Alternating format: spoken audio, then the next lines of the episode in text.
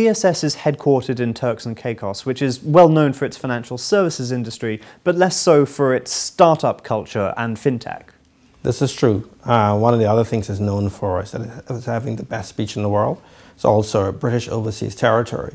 Uh, we're aware that it's not known for any type of technology uh, startups, but we're hoping that if we're successful, other uh, persons who want to get involved in technology, who want to create their own companies, would then see that they could be a success.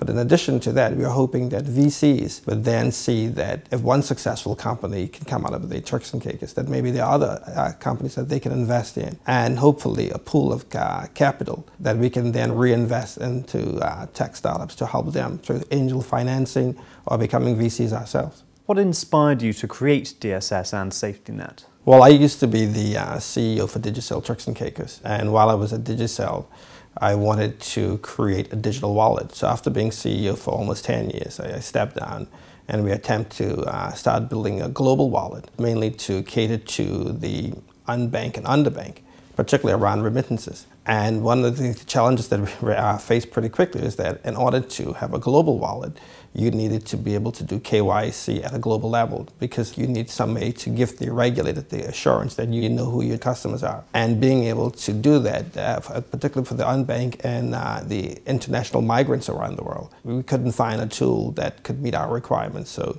we started building our own tool. Uh, at the same time, we started thinking about it. IBM came out with IBM Watson in a manner that you could utilize it through APIs. And so we started building it on top of IBM Watson. And as we started getting more and more familiar, familiar with artificial intelligence, we were able to then utilize tools from other companies. And that allowed us to achieve our objectives.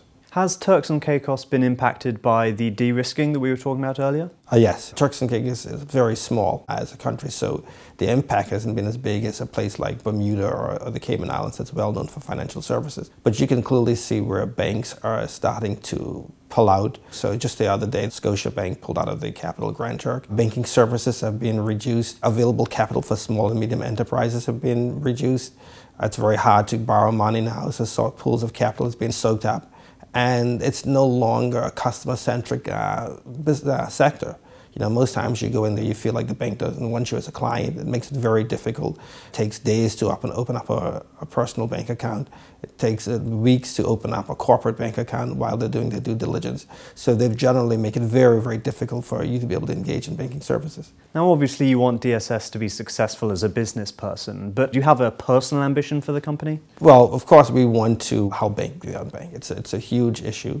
If we're able to solve financial inclusion, we can make lives better for you know more than a billion persons around the world. It makes their life better. It takes them out of poverty. So, on the human side of things, we, we definitely want to be help contribute to solving that problem.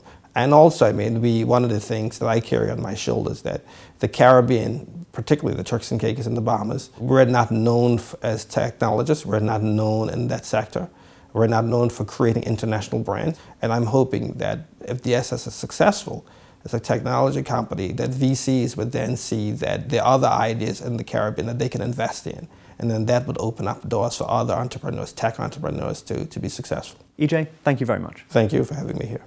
This was the second half of European CEO's interview with DSS Chairman and CEO EJ Saunders. Click to watch the first half of that conversation now. Find out more at simosankos.com and please subscribe for the latest business, finance, and strategic insights from EuropeanCEO.com.